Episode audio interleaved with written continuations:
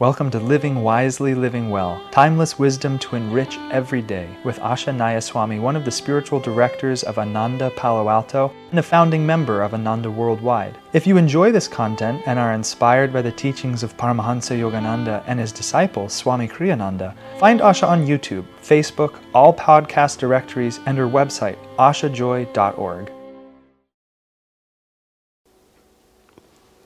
Living Wisely, Living Well, February 7th. Keep in your heart a constant flowing conversation with God. Address Him in the second person as you, not as he or she, not even in the nowadays stilted form thou. Share with him or her, your cosmic friend, every thought, every feeling of your heart. I had an interesting experience many, many years ago when I was first beginning the work that I've been doing now for decades. I had a, a, two friends actually who were both Episcopal priests, and they became part of Ananda and took Kriya initiation, and they continued to, in their jobs as priests. They felt that their their deeper understanding of Jesus actually qualified them even more to conti- continue in that role, and they could reconcile in their own minds whatever relatively minor theological differences there were and they invited me to be a, a primary um, presenter at a small retreat that they were having with about 30 other clergymen, all Episcopal uh, clergy. This was 30 some years ago, so there was only one woman priest at that time and me, so we were the only two women there. The rest were men, which was incidental, but it was interesting because nowadays, if there was such a convention, it would probably be the majority women. It's been very interesting shifts over a few decades. But in any case, I was very new at what I'm doing, and my experience was not broad. I, I was still somewhat sheltered in the life of Ananda, uh, which still living at Ananda Village, not yet moved to Silicon Valley, where I've been for more than 30 years. And I was learning a lot of things. And so we were there for that retreat. Nice men, all of them very nice men. And my two friends were wonderful souls. Um, I think they're probably both off the planet now. Time passes. Anyway, so we were there, and the, the retreat took place on, from a Monday to a Wednesday, because for clergy, the weekend is the working time, not the, not the time off. So Monday is everybody's day off. Um, and in fact, because in their tradition, they write their sermons. Saturday, you write your sermon, Sunday, you deliver it, and Monday is your day off before you start the whole cycle again. So everybody was feeling very relaxed, and you know, we were in this nice setting, and it was all going to be a lot of fun. And it came time, I think we convened in late morning, and it came time for lunch. And of course, we were going to say grace before lunch, and everybody in the room is a clergy person, so there's a lot of good natured joking back and forth as to who's going to say grace. And there was laughter, and it was very, very good natured. I enjoyed it all. And then all of a sudden, somebody starts, starts in like this Dear Jesus, you know, we are gathered in your name. I thought we were still joking. I really did. and I began to laugh because I thought I thought it was just another, you know, another riff off the humor. And to to my fortunately I noticed quickly enough that this was we were not joking and I sort of tried to turn my laugh into a cough you know, and tried to sink through the floor and just simply disappear. But it was like we'd been talking to each other, but now we were talking to Jesus. And we couldn't possibly address Jesus in anything that resembled the same tone of voice that we were using to each other. And it was like, from my experience, it was absolutely and totally bewildering. And for the rest of the time I was there, my friends joked later, it was really like English was not my first language. And so people would talk to me and ask me questions, and they would watch because they knew me. They would watch me sort of like send it through some translation device. I had to understand what they were asking me, and then I had to send my words back out again before I could put them. And that was 100% exactly what was going on because of this very interesting difference that I observed between these very fine people and, and me from the point of view of our spiritual approach. I was raised Jewish, but I was not a religious Jew. I, I read and learned the teachings of Christ from Yogananda in my first years at Ananda. I was I was I was not raised with any prejudice against Jesus, for which I am very grateful. So I was I was totally captivated by the story of the life of Christ and still am. I did not consider it to be a betrayal of my Jewish heritage. I just felt that Judaism is a true religion and there are other true religions, and I just expanded into it. Once a heckler at some talk I gave tried to tell me that I had betrayed something by, you know, going on, you know, to becoming a self-realizationist and repudiating, repudiating my heritage. I said, I haven't repudiated anything. I've taken everything that's true and I've just built a bigger and bigger picture from it. However, none of my spirituality came from an intellectual study of dogma or a theological anything at all. It came from a deep inner need to understand what caused suffering and what brought happiness. and everything that I accepted was because from the inside of me, I, I could feel that it was a reality and, and interestingly, what happened was, you see, as I as I studied self realization, as I have studied self realization over now fifty years, is that it resonates with what I already know, and even, but I haven't been able to clearly focus on or or articulate. And it's very interesting because from my earliest memories, literally, I was not a spiritual child. I had no sense of God growing up. I was a little surprised that my life turned out to be so focused, you know, on God in really simple words. There was never, I never anticipated that. I was not a child who had those kinds of feelings, but I was a truth seeker, a, a very profound truth seeker and a, an aggressive truth seeker. And I didn't suffer fools gladly, even from a young age. I just always wanted to know what was really true. I remember it was the fifth grade, I believe, and my teacher was teaching us about the nature of life, and for some reason, we were talking about other planets. Now, this would have happened, what would have been in the, 19, the late 1950s, so that just gives you a context. And she described, and I'm, I am so non scientific, but she described the qualities of life. It had to do with carbon or oxygen or something like that. You know, I'm just like, that, that tells you how much I know. But she described what was required for life to exist then she said that these conditions do not exist on any other planet, and therefore Earth is the only planet where there is life. I said, I said what seemed to me like the most obvious thing in the world to say. I said, couldn't there be a life form that was based on other conditions? And she said, no. and I thought, you don't know anything. How could you possibly make a statement like that? I didn't fight with her in the moment because it was, it was pointless to do so. But it's just like, don't be absurd. So, everything about my commitment to spirituality, to being a disciple, to meditation, to everything I'm doing, even learning that God was what I was actually looking for, it all came from inside out. It was never imposed from the outside. So, therefore, there was no way to have two different voices because there's just me there's just me searching the, for the truth. So when I'm talking to Jesus or, or to Master or to Divine Mother, because you know gender is not a part of the infinite, whatever it might be, it's just me.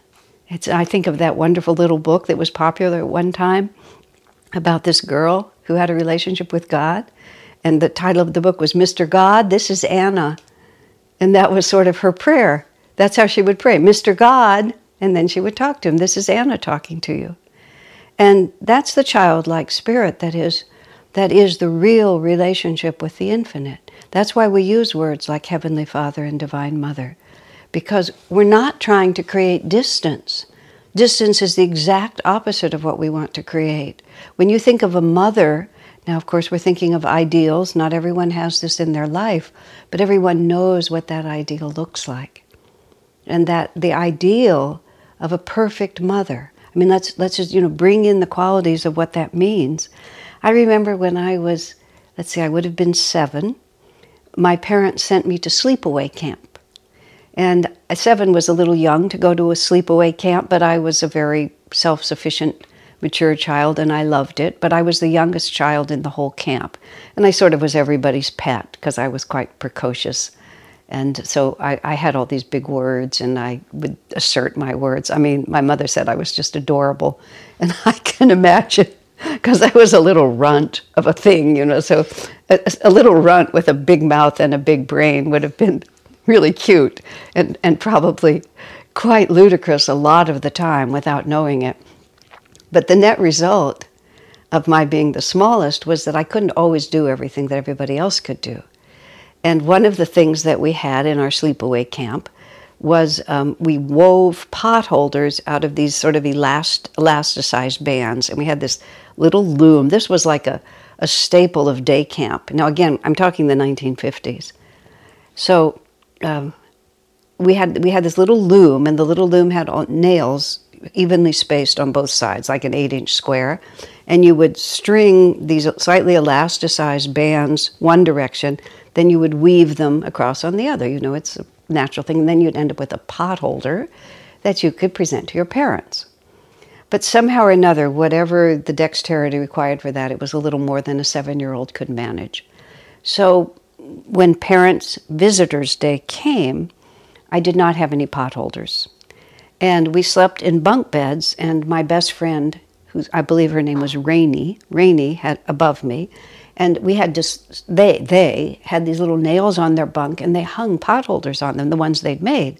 So the parents could come and see the potholders. So she had a number of potholders and i had none which was a, you know an anguishing situation for me. I had none. And she had several. So i took some of hers and i hung them on my nails. I don't know what motivated me to do that because if there was one principle in my household and there were several very fine ones obviously non stealing was one and non lying was the other one. I mean, these were just fundamentals. You breathe and you tell the truth. I mean, that's just how my family was. It wasn't brutally enforced, but it was just the way it was, and I adhered to it completely. But when the parents came to visit, and my bunkmate Rainey noticed that I had taken some of her bottles and put them on my hook. She was not pleased with that and accused me, quite naturally, of taking them. And I remember with tears in my eyes saying, They fell, they fell. You know, a little child's just so ingenuous. I tried to persuade people that they had leapt off of her hooks and fallen onto mine. It was just awful. And of course, there I was, I was stealing and I was lying. And I was inadequate also because I had no potholders for my parents. All of this is about Divine Mother. My mother was very dear. I had a very sweet mother. She loved being a mother. And I remember that my mother somehow understood the whole thing. And I was a little small person, and I remember she just held me. I, that this is it's a very it's a very moving memory for me actually, because I just remember that she just held me and she let me cry. She understood how disappointed I was that I wasn't able to give them something. She understood how driven I had been to break my own moral code because I was as honest as my parents. But she understood it all and she just held me and let me cry. And I have always been profoundly grateful to her. Cause, and I don't ever remember either of my parents criticizing me for doing that. And I also have been profoundly grateful for that because it was self evident that I understood. I believe my tears, I believe my tears were mostly because I was ashamed of myself. I've never actually put that thought out, but I think that's actually why I was crying. I was just ashamed of myself for having done something so dishonorable. Uh, yes, I'm sure that's what it was. But that's Divine Mother, you see. It's like she doesn't have to correct us because our own hearts know and, and that's the relationship we're trying to have. It can be your father, it can be your mother, God can be your best friend. You know, whatever relationship works for you, God can be your, romantic lover. Whatever relationship makes you absolutely unafraid of being, that there is no chance that you will be misunderstood. There is not the slightest necessity to present yourself in any particular way that whatever you are is sufficient. No special voice is required. I heard a very moving story from a friend of mine whose parents were, were Christian missionaries. And there's a very famous Christian missionary, his name is Frank Laubach. And he wrote a wonderful book called uh, Letters of a Modern Mystic, which is highly recommended, beautiful to read. He went to the Philippines or somewhere to convert people to Christianity and quickly realized that that's not why he was there. He was just there to help people to love God. Christianity didn't matter.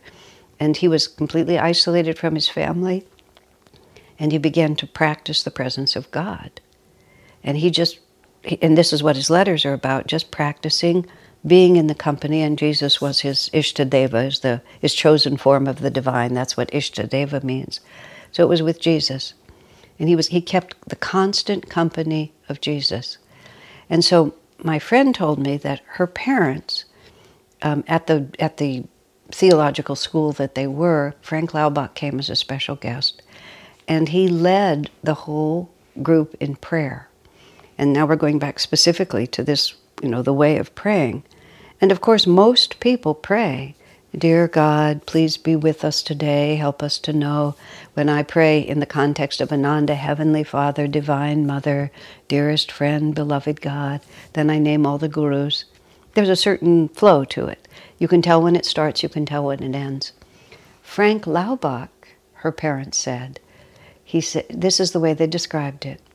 His prayers were to simply make audible for a time the constant silent conversation he was having inwardly with God. He would just suddenly articulate it so that everybody could hear it, and then he would stop. Isn't that perfect? And this is exactly what Swami is suggesting to us. Keep in your heart a constant flowing conversation with God. Address Him in the second person as you not as he or she, nor even in the nowadays stilted form thou. Share with him or her, your cosmic friend, every thought, every feeling of your heart. God bless you, my friends.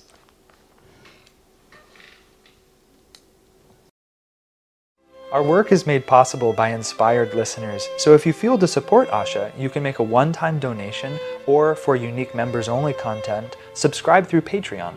Blessings and thank you.